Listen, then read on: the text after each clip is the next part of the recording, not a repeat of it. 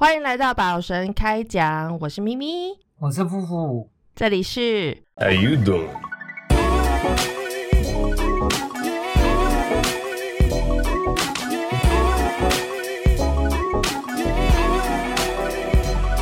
是的，我们再次的欢迎夫妇在我们这里出现。大家还记得我们的朋友夫妇吗 ？OK，我们今天呢要来聊一个最近就是大家都很疯狂的，就是沉浸在那个当下，但是有些人就是像福福这样的，他就是完全不屑一顾，就是我们要聊今年终于举办了的东京奥运。好，那就是就有些人对运动当然会没什么兴趣，所以就不会看。其实我本来也不是一个对运动有兴趣的人，但是我很喜欢关注这种国际赛赛事，因为我觉得国际赛事看起来很爽的原因，就是他们就是一个呃比较文明的呃战争，嗯嗯，就是。所以我觉得，呃，就是我会激起我的那个斗志，你知道，就是觉得我有支持的队伍的时候，那种感觉，我就是看他们赢，我就会很开心。然后他们输的话，当然就是会替他们难过。就是我是一个得失心很重的人，然后所以在这种时候，我就会觉得我的得失心得到了一个呃一个慰藉，所以我很喜欢看所有的国际赛事，包括什么。就即就是欧洲现在有那个什么欧洲歌唱比赛那种，就是他们是所有欧洲会派出就他们的歌唱好手去比赛，连那个我都觉得很好看。这样对，总而言之呢，对，那我们今天要讲的就是东京奥运。那其实东京奥运大家都知道，这一届奥运其实是已经延期，就是本来应该是二零二零嘛，那就是因为 COVID 的关系，所以他们就延到了今年。然后反正在开始。呃，这今年奥运要开之前，他们也是呃，在日本内就是国内，他们也是充满了各种不一样的歧义。然后呃，据说是有百分之八十三以上的就是民众是反对奥运举办的，因为他们现在疫情还是很严重嘛。就日本他们现在的疫情还是很严重，据说现在在奥运进行当中，他们还是每天至少有三四千人的 case 哦。他们的疫情这么严重，然后他们为什么还坚持要办奥运？那我们先说为什么日本要争取去办奥运好了。我觉得奥运这件事情，总而言之就是一个非常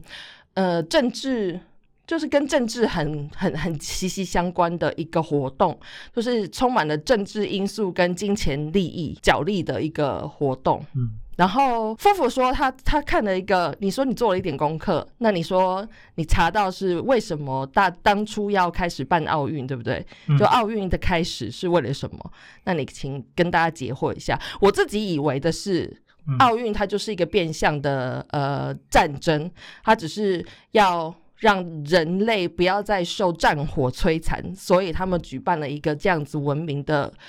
角力的活动，就是虽然是政治的战争，但是他们不会死伤人民。我我自己的理解是这样子啊，但是你说不是，所以他是为了什么？其实不是啦，那个那个比较算是后世延伸出来的的意义咯。其实就是就是嗯，对啊对啊，不同的解读这样。但是其实呃，最一开始奥运就是来自古希腊嘛，古希腊他们他们就有原始的那个奥林匹克竞赛。然后，嗯，它其实本来是一个祭祀活动，就是用来哦，对，它就是用来祭祀那个神明，主要是宙斯。然后，但是还有各个不同的神，就是他们有太阳神啊，什么什么的。然后，呃，为什么会是四年一次？就是因为他们有四个神殿，然后这四个神殿就是分别要祭祀嘛。然后祭祀的时候，呃，就会有有一些活动，然后他们就是。呃，这四个神殿一年一次，所以后来就变成四年一次的。嗯，就等于是在台湾，就是那种奏表在 庙会在进行，在巡礼的感觉。这样，对对。然后，然后他他其实从古时候，他他就是一个很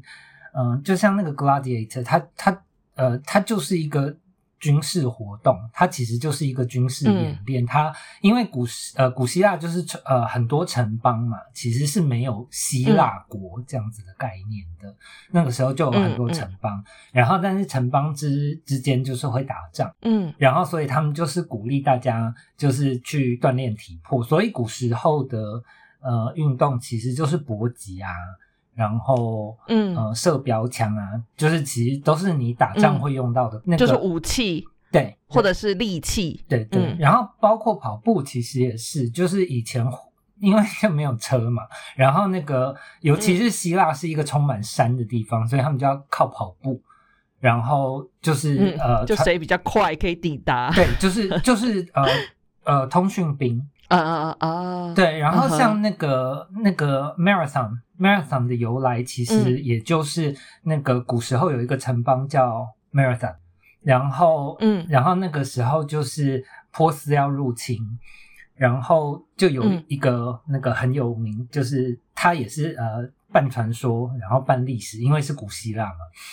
然后嗯嗯，对，就是有一个传令兵，然后那个他就是那个。知道波斯要入侵，然后他就那个裸体，然后就 跑到雅典，然后就就是跟大家讲说那个波斯要入侵了，然后但是雅典又不够军力，然后所以他又又裸体的再跑去斯巴达求援。对，哦，然后但是因为那个时候斯巴达正在进行他们的那个欢庆活动，然后就婉拒了他，就说我们会帮你，但是那个要三四天后，因为那个我们只有月圆的时候要才会打仗，就是现在还没有月圆，不会打仗这样。对，然后他就很失望，然后他又再跑了回去，这一趟路是两百多公里哦。哦，我 对，然后所以他后来的那个英雄事迹，然后像现在还有流行那个超马嘛，对不对？然后那个超超马其实呃，在在希腊本土，他们有他们的超马，然后就是延续古代从雅典跑到那个斯巴达，然后就是两百多公里，然后就叫呃什么？要裸体吗？没有，我等下会讲裸体的。OK，对，就呃呃，现在就叫那个 Spartak 上，嗯哼，对，就那个就是现代超马，对，然后这个由来就是，反正他后来就是那个，就是他跑回去就死掉了，就裸体，然后死在那个那个台阶之前，就是会有很多希腊名画，就是讲这个伟大的事迹，因为他他他就是因为就过劳死了嘛，就是跑太久，他等于就是来回跑了。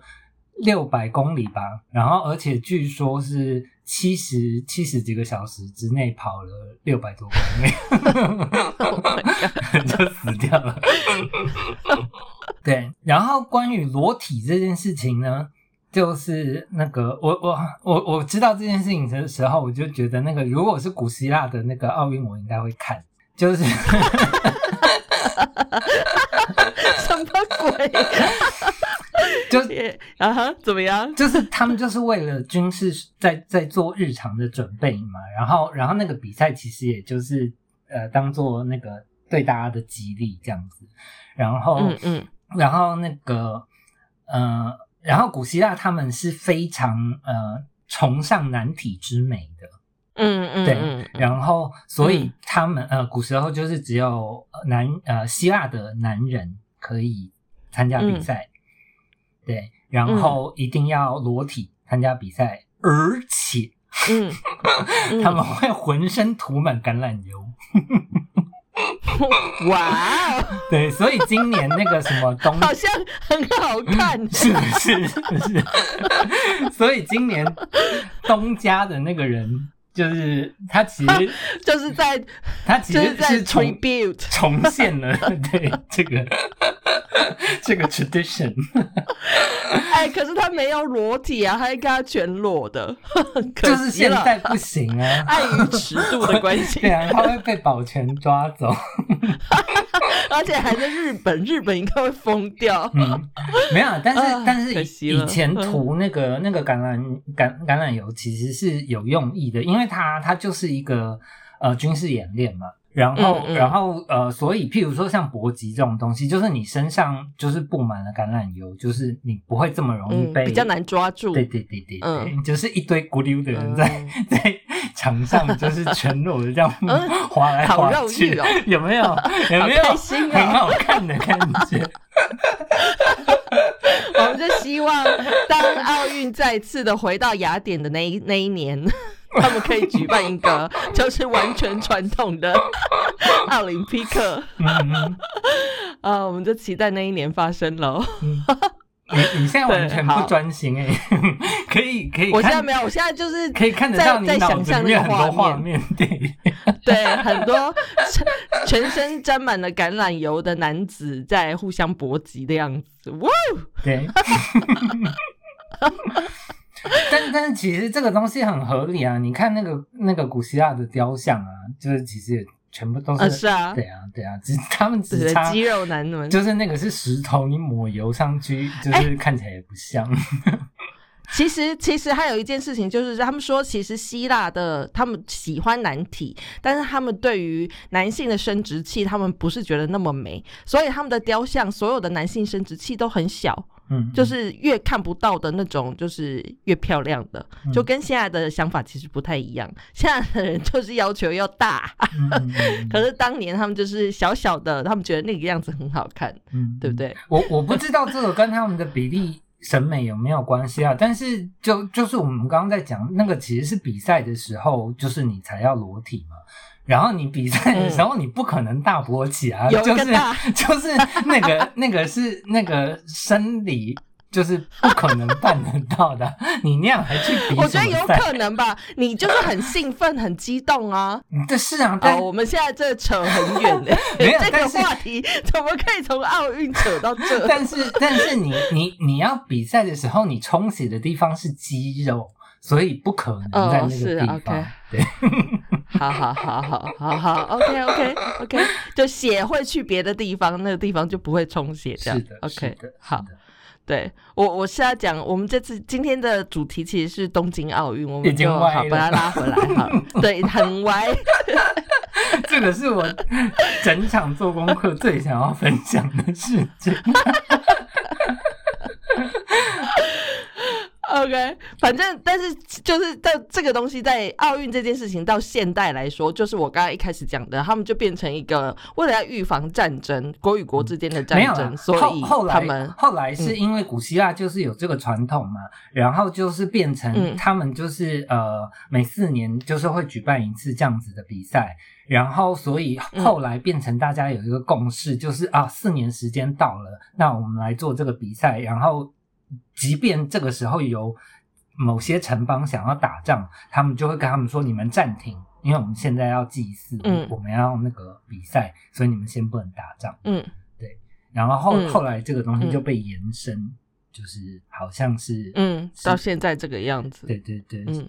其实你其实这样说也是啊，因为你看这些运动员，就是有力量的有力量，然后我们还是有射箭。就是这些比赛，还有什么马术这些，那这些其实等于是一种那个叫做什么呃军事演习啊，就是我们演习给彼此看，然后大让大家知道我们有是有这样子的技术的哦，所以不要想要对我们进攻这样 的感觉。对，那反正今年的日本奥运的东京奥运呢，他们其实是在二零一一年申办的，那那时候就是呃。就是他们是因为就是三一一大地震之后，嗯，他们想要有一个国际的赛事来带来一点让他们有复兴的能力，这样的力量。因为他们三一一大地震之后真的是很萧条，就经济也萧条，然后民生也萧条，所以他们想要有一个东西来振兴他们的经济跟民生，然后所以他们就申办了奥运。然后在二零一三年的时候，他们还很很。就是很兴奋、很期待的，就是就是昭告天下，他们确定拿到了东京奥运的申办权这样子。然后，呃，谁知道呢？在 二零二零年，我们就有了一个 COVID 的这种前所未有的，就是大疫情这样。所以，我真的觉得日本真的很衰，就是。他们想要申办奥运的原因，其实是为了要振兴他们的经济跟他们的民生。然后没想到二零二零年那一年，他们就是要举办奥运的当年，就发生了这个疫情，所以他们反而没有办法，就不但没有办法做奥运，然后他们的民生跟经济又更下滑，嗯，就是整个是一个不知道该怎么说。我觉得我就是会在那里嘲烂笑吧，我是首相的话。OK，这样，然后，所以他们在在呃，其实今年在举办奥运的时候，他们我刚刚不是说他们有八十三 percent，至少八十三 percent 的受访者是说他们不想要今年办奥运，然后他们还会坚持要办奥运的原因，就是因为他们其实已经。这个你看，从二零一一年已经开始申办，然后二零一三年就已经确定，这这么久以前就已经决定的事情，所以他们其实所有的经济建设什么钱都花下去了，然后还有呃，奥运其实是一个非常呃，怎么说？说是政治正确也好，然后其实是也是非常商业的，就是他们会希望带来商机嘛，所以就会有很多赞助商。那那些赞助商他们也都赞助下去了，然后所以如果说他们要停办的话，他们还要赔违约金啊等等，然后包括他们。日本这个国家的信用也会有产生危机，因为他们就承诺了要办奥运，但是他们又停办。那从以以前到现在，除了就是两次世界大战，呃，奥运是停办的以外，没有停办过奥运，没有停办过。所以他们不能因为这样子就停办，所以其实他们是被逼，就是赶鸭子上架，他们都已经。就是箭在弦上，他们不能不发，所以他们呃，就是还是决定要办奥运。那当然，他们为了要平服民怨，所以他们这一次的主题就是定在说，他们希望可以是呃，就是最节省经费的一次奥运。然后他们希望可以最不呃，就是他们会。希望所有的东西他们买了或者是建设都是可以再回收利用的，就是因为想要让民民怨降到最低。然后，所以他们他们这次呃，其实真的很感人，因为他们的呃，他们主要的 concept，我我在讲这个之前，我都跟夫妇讨论过很久，因为夫妇他不看奥运嘛。那但我先问一下，你为什么不看奥运？你不喜欢运动嘛？对不对？就是不喜欢，就没有没有办法吸引你，还是什么原因？嗯，不喜欢运动也有，主要是不喜欢竞争啊，不喜欢看人竞争。我我是一个我是一个想很多的人啊，就是这个也是我这一整集想要就是请大家想的事情，就是嗯，对啊，就是那个呃，奥运到底代表什么，或者是奥运对你来说到底是什么东西？对，因因为嗯，当然我知道呃。呃，像你刚刚说的东西，呃，我我觉得日本政府当然有有更更更琐碎的考量啊，因为我呃我看新闻是说，呃，虽然他们会需要负担高额的赔偿金，但是其实呃呃会有会有保险公司负担这样子，就是那个其实不是不是呃什么天大的事情。嗯，我觉得他们比较在意的是信用危机，就是他们没有履行他们的承诺。日本人就对这件事情很在意啊。呃，他他们另外还有就是，呃，他们就是一个呃非常在意呃民族荣耀的国家嘛。嗯。然后当然另外也有那个他们呃知道这是一件可以给大家带来正能量的事情，然后他们觉得就是现在这个时候我们才更需要这个赛事。嗯，对，嗯，就是是一个精神的象征也好，对对对，但但但是其实，嗯。呃，我我我其实对于那个呃整个奥运会激化，就是大家的那个呃民族思想这件事情，就是会让我觉得，嗯，不舒服也是有，恐怖也是有这样子，嗯，对对，嗯，对，所以我觉得。嗯，我觉得这跟那个人性本恶还是本善其实是有差不多的感觉。因为其实对我来说，我觉得我喜欢看这个，就是因为对我来说，我觉得它的是它是防止真正的战争发生。嗯，就是我们在这样子的呃公平的竞争之中，我们就怎么说，等于是 release 的那个 tension。嗯，所以国与国之间可能会因为这样子的体育赛事，然后那个 tension 就消失了，所以就不会有更进一步比较严重的呃争执或者是战争战战争。嗯，对我来说，我觉得奥运的功能是这样子的。然后，所以这一次东京奥运，他们又还有另外一个层面，就是你刚才说的，就是关于精神层面，他们希望可以带来复苏嘛。那我觉得。这一次的奥运真的跟以往很不一样。我从开场的时候，从冬奥的开开就 opening 的时候，我就一路哭哭，每一天都哭。然后，因为他们这一届冬奥的那个 concept 就是刚才说的，就是环保嘛，然后世界大同、平权跟所谓的疗愈。那这个他们的 opening 呢，一开始他们就是呃，因为没有现场没有观众，他们因为疫情的关系，所以他们完全不开放任何现就是观众买票进去，然后可能现场的话就只有那个就是运动员的呃的家人或朋友这样可以进去，所以他们那个可以容纳几万人的那个体育场，当然里面只有一两千人最多，嗯，对，那所以其实。今年的奥运真的很奇怪，就对选手们来说也好，然后对呃观众们来说也好，就是是一个很呃，就像你看他们一开始，就算你说他们是为了商业的目的，他们办了这场奥运，那他们就会希望观光客来嘛。但是今年又没有办法又让观光观光客进到日本，所以他们其实就是办了一个很嗯。很心酸的奥运，就等于他们办了这个奥运，但是他们不会有任何实质上的 income 进来。对，然后他们这一次的奥运的主题，大家都说，嗯，跟以往的奥运比起来，以往的奥运可能可能就是欢庆，然后今年的奥运就感觉比较是在哀悼，在在对在疗愈，在疗伤这样子。所以他们的 opening 的表演项目，嗯。我看有很多就是中国的呃网民们，就是 他们就是很。很不喜欢，就觉得日本就是很不大气，就是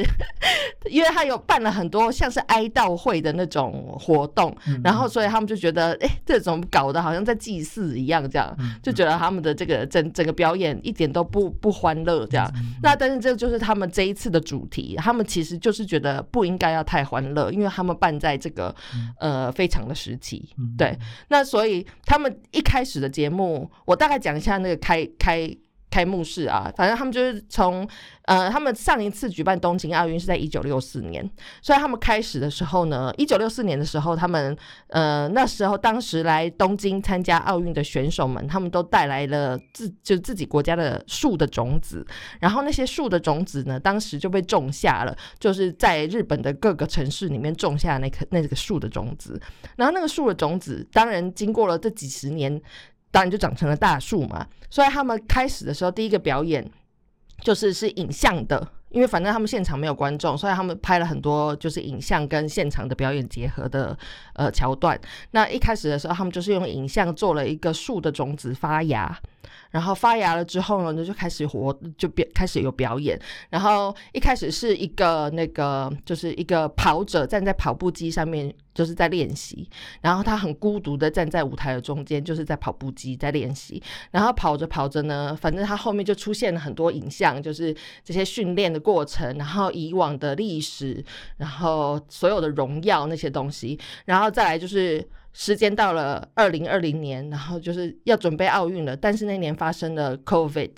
然后呃就。画面就画风就一转，就变成他跟人与人之间有一个很长的距离，然后他们唯一能连连接的可能是 emotion 或者是什么，他们是一个抽象的方法，就是用红色的细线来代替，所以就是他唯一跟人的连接是那些细线，然后他就本来在跑步机器上面跑着跑着，他突然就很懊悔，很很难过，然后就坐着很沮丧，就他不知道该如何面对这些事情，然后我觉得这个这个。整个画面其实就代表了这一届很多很多的呃运动员也好，或者是各个国家。我之所以会对这一次奥运特别激动，就是因为我觉得它真的是一个呃 天降甘霖，就是日本想要给大家也是这个，就是一个复苏的一个精神上的支持。因为这这一年半来，在欧洲，我不知道台湾有可能比较不能感受到，但是在欧洲一年半，我们已经封城一年半，然后就是各种体育赛事或者是各种聚会，什么你都没有办法。嗯，就是我觉得人是群居的动物，所以我没有办法违抗那个天性。你这样被隔离了这么久，你跟人失去了联系，你就是会很忧郁。那我觉得我完全可以理解。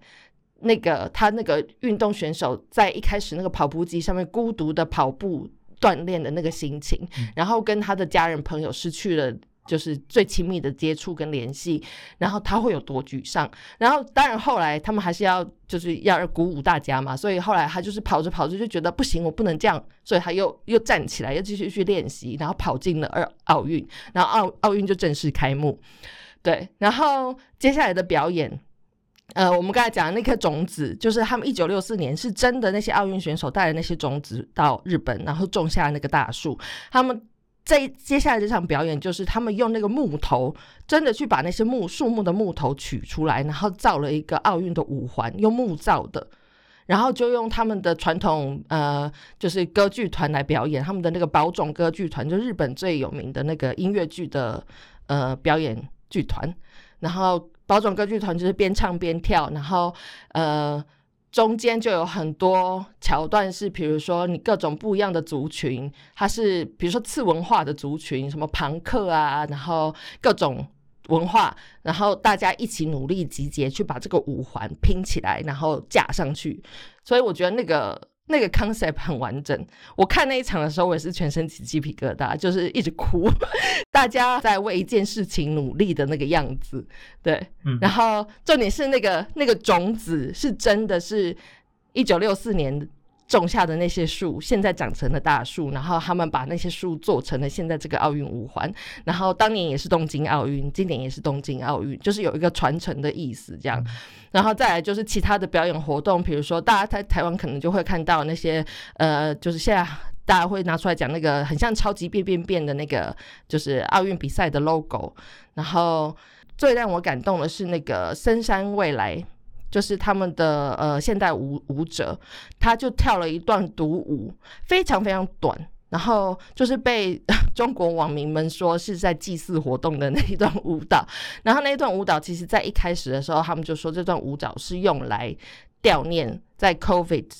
呃离世的死伤者，然后跟呃他们还特别拿出来讲，就是一九七二年在慕尼黑的奥运，其实发生了一件。呃，慕尼黑惨案，在然后我就去查那个慕尼黑惨案是什么事情，因为我其实不知道。然后我去看，他就他有他有特别说出来，就是他们也要悼悼念那件事情。那慕尼黑惨案呢，是那时候，嗯，好像有十一名的以色列呃，就是运动员被杀害。然后那个反正就是一个政治因素，有人派了就是杀手进去奥运村选手村里面，然后反正经过了一番角力，可能政府有帮忙什么之类的，但是就是没有办法救出那些人，所以那十一名选手全部都被杀害，而且是在奥运开始之前。然后所以在那一年的奥运，他们还是继续进行。然后在开始的时候呢，他们就还特地留了那个十一位呃以色列选手的位席。就是空在那边，就是等于是哀悼他们这样。那这件事情后来，嗯，推进了很多国际的，就是政治的法案啊什么的。所以其实那个是一件非常非常巨大的呃历史事件。然后他们就也。今年也把这件事情拿出来讲，然后也把它当成是一个就是一起哀悼的项目这样子。所以他们在那一段舞蹈结束之后，那个舞者他就趴在地上，然后那个主持人就立刻说是说，呃，我们希望在这里静默一分钟，为这些死亡死去的人哀悼。然后那一分钟我也是没办法。停止就一直哭，我觉得还是因为我年纪大了，所以这种事情都特别容易，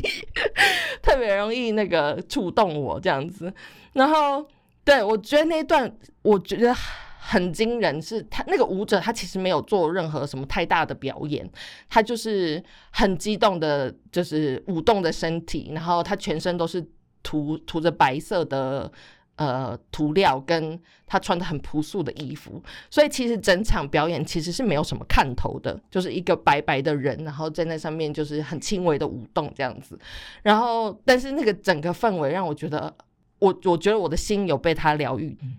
这一届另外一个呃重点就是平权，就包括性别的平权。那所以米西亚她身上穿的那一件衣服是彩虹的颜色的，就是等于是一个象征性这样子。然后唱国歌，我其实，在唱国歌时，因为我对日本国歌不熟悉，所以我。他在唱国歌的时候没什么感觉，但是我看到日本国旗就是被升起的时候，那个国旗真的设计的很好哎。我说日本的国旗，它就是一个旭日东升的感觉。对，所以那个国旗，他们还有那一件那个，就是风会吹，因为其实他们在室内嘛，所以他们就一路在升旗上升上去的时候，他们有那一件那个电风扇之类的东西，就会把它吹平、吹开这样。然后你就看到那个那个旭日东升升到那个上面的时候，你真的很感动，就是觉得。就是这样子，就是我们的希望，就是会出现的那种感觉。这样，我觉得我可能被日本人太洗脑，太容易被他们洗脑的。然后看的时候就觉得，哇，这个真的太会设计了，设计的真巧妙。然后他们所有的活动，因为他们那个圣火台是做成像富士山的造型，这样，那那个圣火台就是在整个会场的正中间，所以他们所有的表演活动全部都是在那个火呃圣火台的。正前方，那你就会看到那个富士山，就是在后面，在背景处，就跟日本他们的富士山也是他们的精神象征嘛。所以你看到那个整个场地的设计，你会觉得哇塞，就是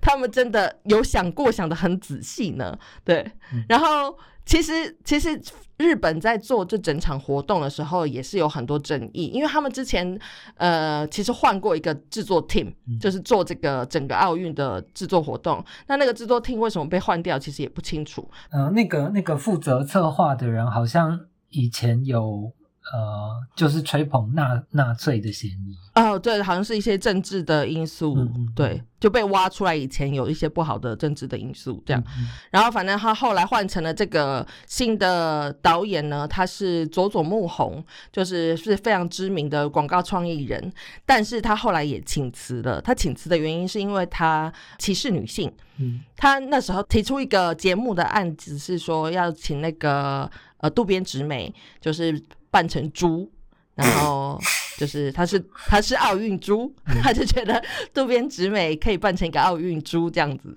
对。然后因为这件事情，就他就请辞了，因为被大家抨击说你这讲这什么东西，所以他就他就请辞了，对。然后所以后来可能他们的他们也就没有再请新的呃。的的导演，他们就是后来就自己团队去进行了所有后续的表演。那我不知道是不是因为这样子的原因，所以他们其实更努力，想要把这些东西弄得更更呃有意义。所以他们。呃，就是包括请的，比如说像刚那个富士山造型，在一直在背景出现嘛。然后他们最后圣火点圣火的每一个呃，就是接圣火的人也都有他们自己的意义。反正他们中间就是有好几个传递，然后有传到就是那个护士跟医生，因为今年是。就是还在疫情期间嘛，所以他们圣火还传给了医生跟护士，然后还传给了就是下一届下一届要残障奥运也是在东京，所以他们也就传给了一个残障的那个奥运选手，然后再下再来就还传给了那个就是棒球，他奥运就是日本的棒球一直是他们的骄傲嘛，所以还传到了就是棒球选手，就是很传奇的棒球选手，然后最后最后去点燃圣火的那个人呢，他们是。呃，一个混血儿，然后她是海地跟日本的混血儿，然后是一个奥运的女选手，然后圣火最后是传到她手上，然后她去点燃。那其实他是一个非常有争议性的人物，因为日本人他们是非常的民族主义的人，他们不管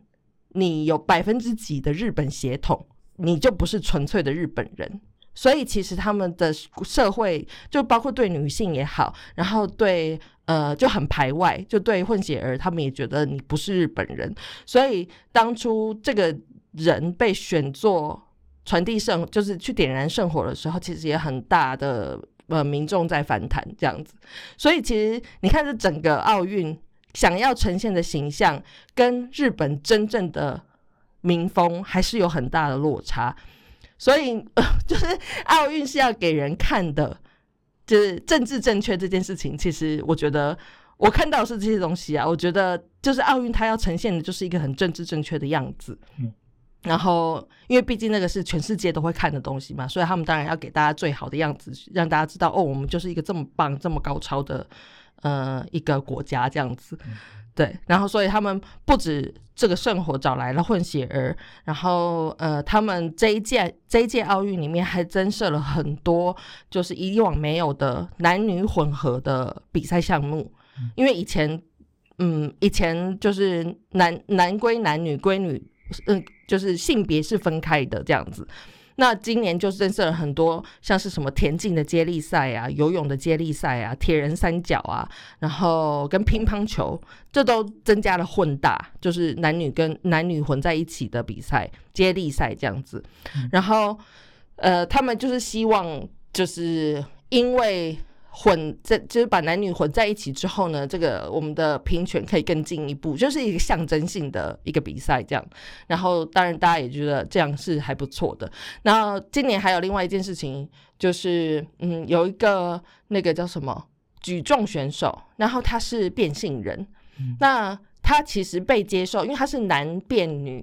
然后他去报名的那个，就是因为举重是照体重去去分配的。就是比赛呃等级这样子，然后他反正就被分分配到了好像比较最高最高重量的等级这样子，然后去那里参赛。然后其实他已经被接受了去参加这个比赛，但是现在他比完之后，他虽然没有得到成成绩啦，但是就比完之后，现在反而有人在讨论说这样子公平吗？就是他是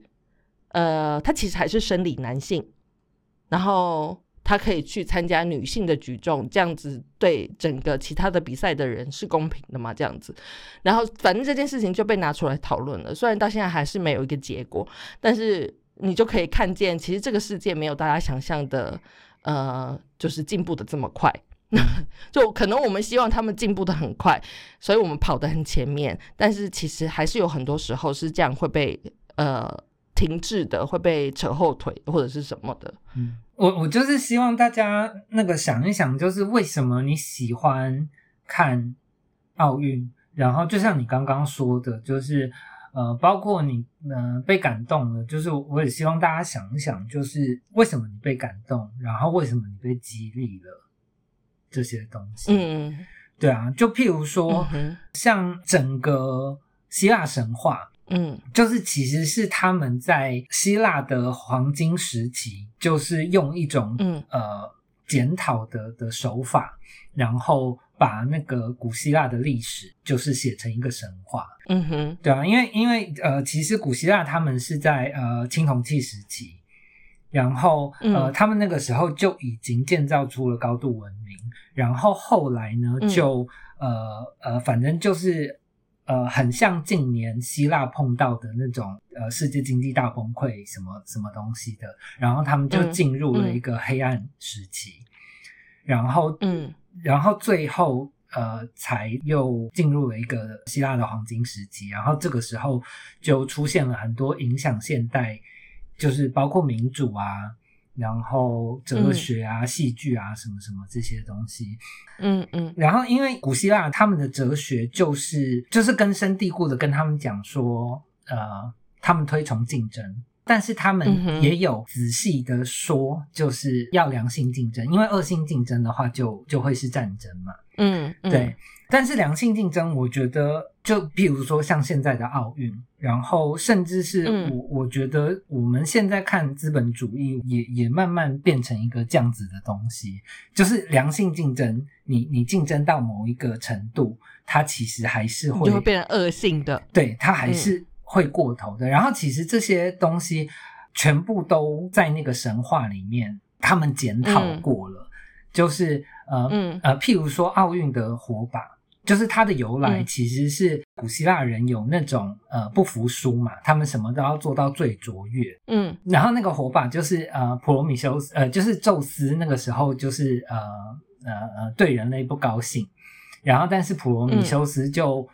呃把那个象征智慧的火就是偷偷来嗯。给人类，然后这个就是嗯。奥运火把的由来。嗯哼，对，然后所以我觉得这次是一个很好的时机，我们可以想一下，就是呃，因为这个呃不只是历史，然后或者是神话，就是这一切都一直在重演，然后包括到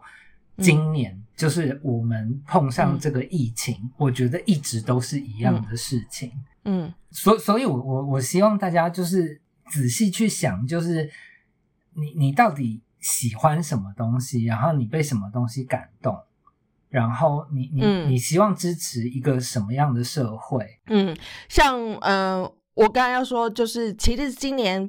大家都受到了很大的压力，就是包括一般我一般人们，就是我们承受的压力其实很很大，精神压力。那这些运动员们，其实你我觉得我看到他们，就等于是他是我们的呃一个放大放大的样子。嗯那我可以从他们身上看到这些一般小老百姓，就我们的精神压力在他们身上被放大了检视，然后他们也承受了更大的压力。那其实今年就有很多运动员在不管是得奖还是输了的时候，他们都会就是在比赛结束的那个 moment，他们都哭。我没有看过这么多人哭，就是今年特别多人。因为我觉得真的大家都感受到那个压力，那在那个比赛结束的那一刻，你压力就被释放了嘛，嗯。所以你当然自然而然就是会哭出来。嗯。那每一个人都是就是一把鼻涕一把眼泪的那种痛哭，不管输还是赢哦。嗯对，那你看了就会觉得很心疼，但是我一方面又觉得啊，就是等于是他帮我们哭出来了。就我在看他们哭的时候，我觉得我有我的压力有被释放。嗯那今年就有其实就有一名那个美国的体操名将，他叫做 Simone。嗯嗯然后他其实今年才二十四岁，嗯那他已经是历届，他好像得了两届还三届的，就是体操冠军。嗯嗯然后其实整个美国就是把希望放在他身上，因为他就是就是金牌的那个就是常胜军嘛，嗯所以就是他其实受了非常非常大的压力。然后他今年在比赛到一半的时候，他就突然宣布说他。他要退出比赛，他退出决赛，然后他说他真的没有办法，他的精神，他觉得他精神要崩溃了。嗯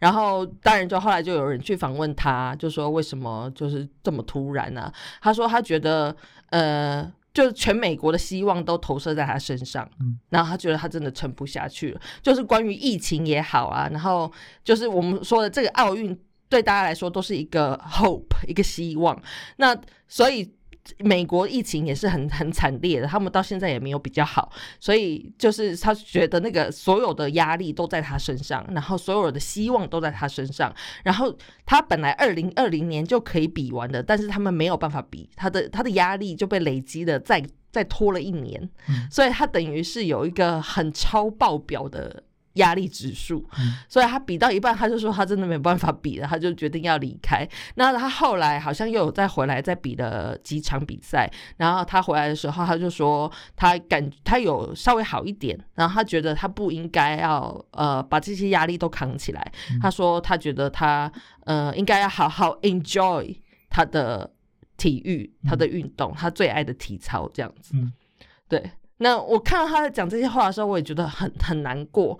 就是到底有多少人嗯。就他，他当然是讲出来的人，但是一定有很多人没有讲出来，可能真的就精神崩溃，就再也没有出现了。嗯嗯，这里我要补充一下，就是这呃，这整件事情是我我这次对这个奥运就是最有感的部分，嗯。就是呃，他其实呃压力会这么大，当然啊，就是呃多拖了一年也有关系。然后它的呃总共的排数其实好像有几十面这样子，嗯。是非常夸张的数、嗯嗯。数目。然后但是。呃，他这一次压力这么大，是因为他想要，就是体操好像有五六项比赛，然后他就是想要、呃，就是几项全全拿，对对对，嗯。对，然后是、嗯。是那个的那个东西让他失去了，就是呃，他原本从事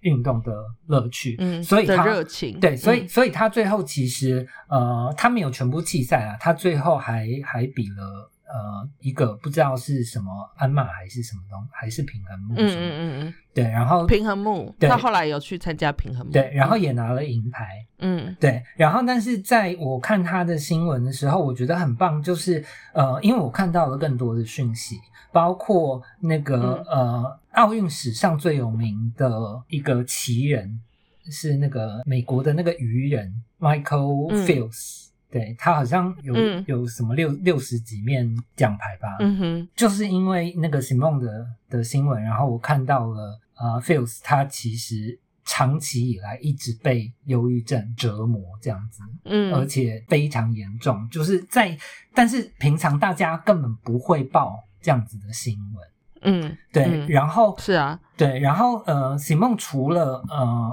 比赛的压力之外，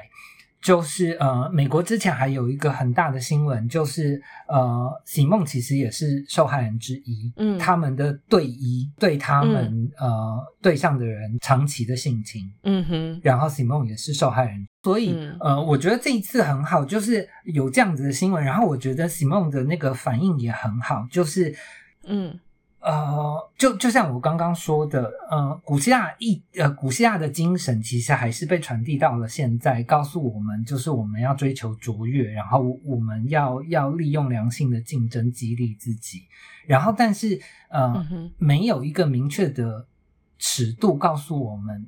到什么样的程度，什么程度是良性？对对对对对。然后我觉得这一次是一个很好的反思的机会。嗯，那个不是你认输。而是，嗯，对，你要去去找到，呃，你做这件事情的价值，或者是你，没错，你这个人的价值是什么？嗯，对，然后，呃，这个才是你定义，呃，你怎么活着，或者是这个文明对你有没有益的的核心？嗯，不是那个金牌，然后不是那个荣耀。嗯，真的，我们可以拿我我之前看到那个我们的小戴。就是我们的羽球戴资颖，他之前的访问就几年前的访问了，反正那个访问是中国的呃，就是记者在问他，就是因为他他。戴资颖他在全世界的排名一直都是第一名这样子，但是他从来没有在任何赛事中拿过冠军。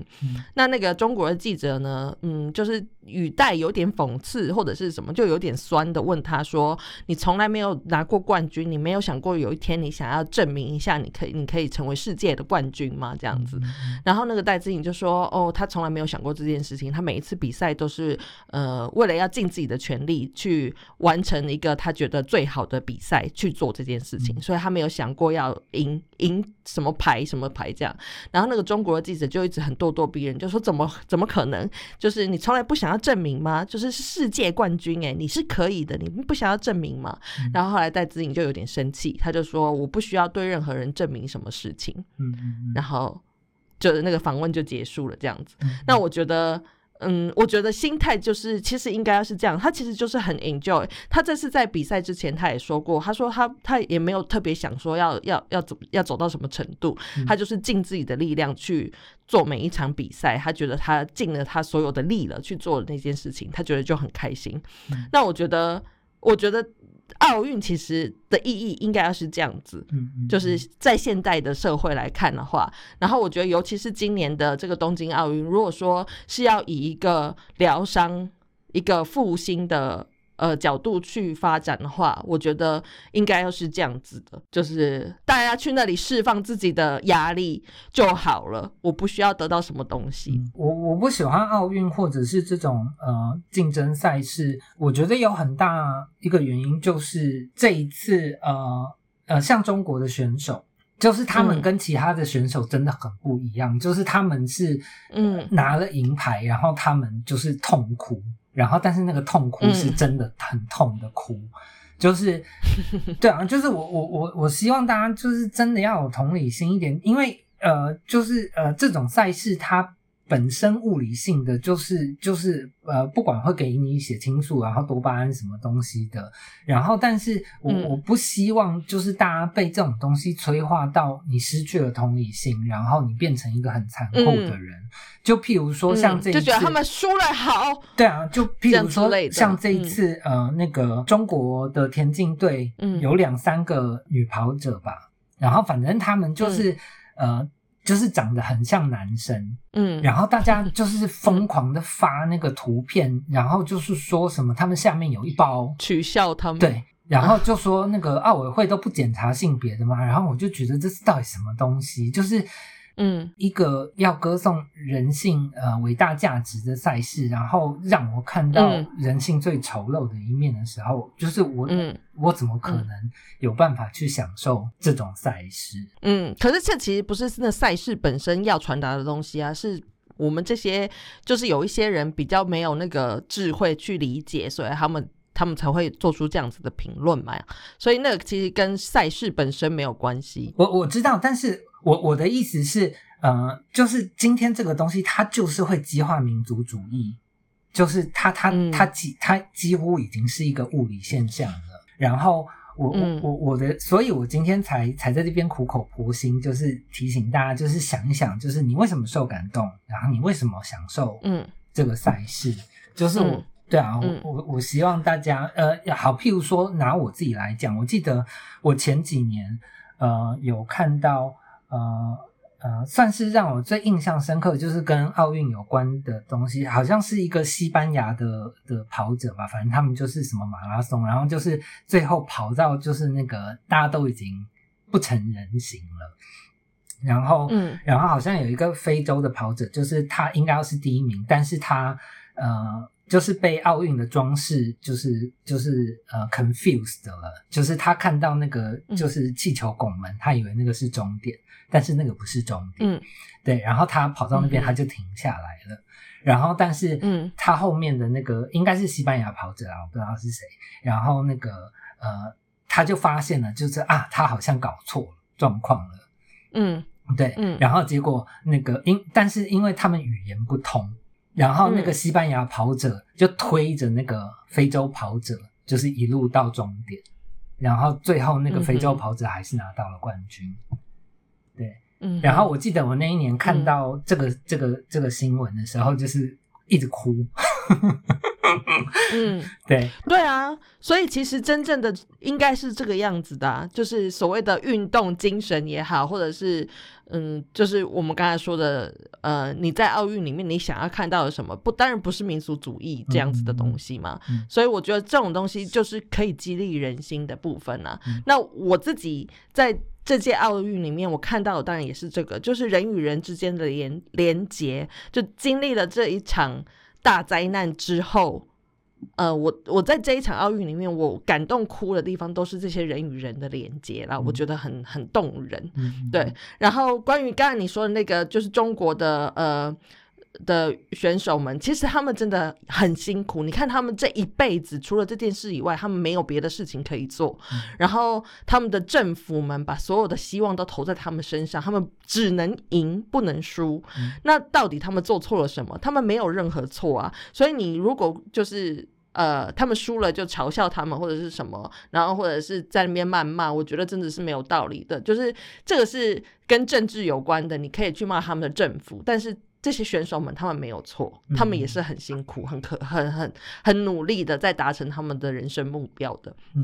对。然后，反正这届奥运里面，他们中间还有讲到一段是关于这些选手们。其实，在台湾近年来一直被大家提出来的一件事情，就是这些运动员们，他们在呃年龄到了一个程度以后，他们就不能继续下去他们的运动了。那他们的呃人生该怎么办？他们的规划，人生规划是什么？那这一届奥运，他们其实一开始的时候就有一个诺贝尔得奖的诺贝尔得主，反正他就是致力在发展这件事情。他他希望有朝一日可以推动到所有的运动员都没有失业的那一天。那其实现对现在来说，这件事情还算是一个很很遥远的事情。很多很多的选手在他们大概三十几岁，其实运动员就已经是高龄的运动员了。那这些运动员们在三十。十几岁退休之后，有很多人是失业的，就是可能在台湾有很多运动员，他们开始当运动员是因为他们很贫穷，然后可能国家会补助，所以他们才开始做了运动员。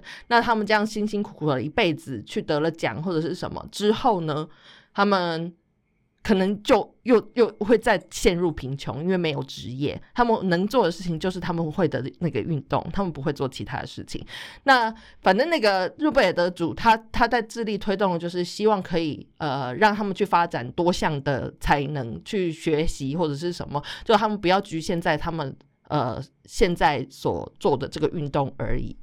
对，那我也希望我们的政府可以去正视这件事情呢。虽然我也觉得我们的政府应该不会听到我在说 我们的 podcast，不过但是希望可以大家去去在这届奥运里面也可以稍微看到这件事情。呃，因为我们其实，在就台湾的选手们来说，有很多都是来自贫穷的地区的选手们。那呃，当然，在去出发之前就已经有很多很多，就是关于奥运选手们的辛酸史什么什么之类的讯息出现。那我希望就是不要每年是到了奥运的时候才在讨论这件事情，就是真的可以有一个人开始带起一件，就是好好的去做这件事情，让他们不要，嗯，就是 有一个悲惨的老年生活这样子。对，好，那我我这一集我们就差不多要结束了。在结束之前呢，呃，我想要讲一下这一届的奥运，除了他们那个奖牌之外，因为他们奖牌这届都是 就是回收的主题，所以他们奖牌全部都是那个电器产品，就是旧的电器产品回收以后，把那些金属拿出来熔掉，再做成的金银铜这种奖牌，就是一个回收的感觉。然后他们除了奖牌之外，他们还会发给每一个选手，就得奖的选手们，呃。一束花，那那束花呢？呃，有很特殊的意义。然后我在这边跟大家讲一下这些花束的意义是什么。它们有三种花，一种花是洋桔梗，然后是来自福岛的洋桔梗。那呃，就是刚刚说的，他们为了申办这次奥运的原因，就是因为三一一地震，然后带来的那些灾难。然后这个福岛呢，就是当初夺去千上千人，就是在那那个地震之后的海啸，在这里的。就夺去很多人命嘛，然后又有核灾，然后因为核灾的关系，所以这个地区就没有办法种各种农产品了，因为那些种出来的东西没有办法吃，所以他们就必须要想办法转换一种呃经济的呃花卉，所以他们就开始种花。那这个洋桔梗就是他们从那时候开始去努力去种的花，然后所以奥运的委员会就买了这个花。要来送给那个选手们，然后再来另一个花呢，是向日葵，是来自宫城的向日葵，然后也是一样，在当年海啸发生的时候呢，这个海浪海啸的海浪推上了宫城县的海岸，然后造成了超过一万多人以上的死亡或者是失踪，然后为了悼念这些死去的儿童们、孩童们。在灾难之后呢，那些父母们回到宫城的山上去，山丘上去种下了这些向日葵，然后以后的每一年，那个山丘上面都会布满向日葵，所以这个向日葵是来自那个呃悼念孩死去孩童们的山丘上面的那个向日葵，然后再来第三个花卉是呃龙胆花，是来自岩手的，那。这个也是被当初被海浪摧残的一个城市这样子，然后岩手县它本来就生产了很多这种呃淡蓝色的龙胆花，所以他们就从这个龙胆，就是从这个岩手县去摘的这个龙胆花，也是就是凑合在这三种花里面之一这样子。然后最后他们还有一个小巧的吉祥物，就日本人最会做那种吉祥物，那这个吉祥物的名字叫做 b i Towa。然后未来的意思是未来，未来。然后 Toa 的意思是永远。他们就把未来跟永远这两个字组合起来，然后这个娃娃的名字就是未来跟永远，然后象征着他们对未来的、跟过去跟未来的所有的礼赞跟期许。所以我觉得这个他们的这个象征意义做得非常好，就是大家在看到我选手拿到那个花的时候，可以想一下这个花的意义是什么。嗯嗯嗯。好，那我们今天没有食谱，因为我 就觉得想不出什么食谱来讲这一集。那那，但是我们有就是延伸阅读一下，就是夫妇可以讲一下你你为了这一集做的功课，就是你看那个纪录片是什么？National Geographic 制作的的纪录片叫做《The Greeks》。哦，就那个希腊。希腊人吧，对，呃，中呃台湾希腊人，台湾翻译好像翻成什么传说希腊之类的，嗯嗯嗯，OK，大家可以去，那就可以。它是，但是要你要跟大家讲一下很长这件事情啊，要大家有个心理准备。就就三个小时这样子，我三个小时。对，为了为了做功课，看的头很痛。好，大家就奥运之后呢，就看一下这个三个小时的纪录片，让自己的心情平复一下，然后就准备好好去上班上课喽。嗯嗯嗯。好，那我们今天的节目就到这边结束，我们下集再见喽，大家拜拜，拜拜。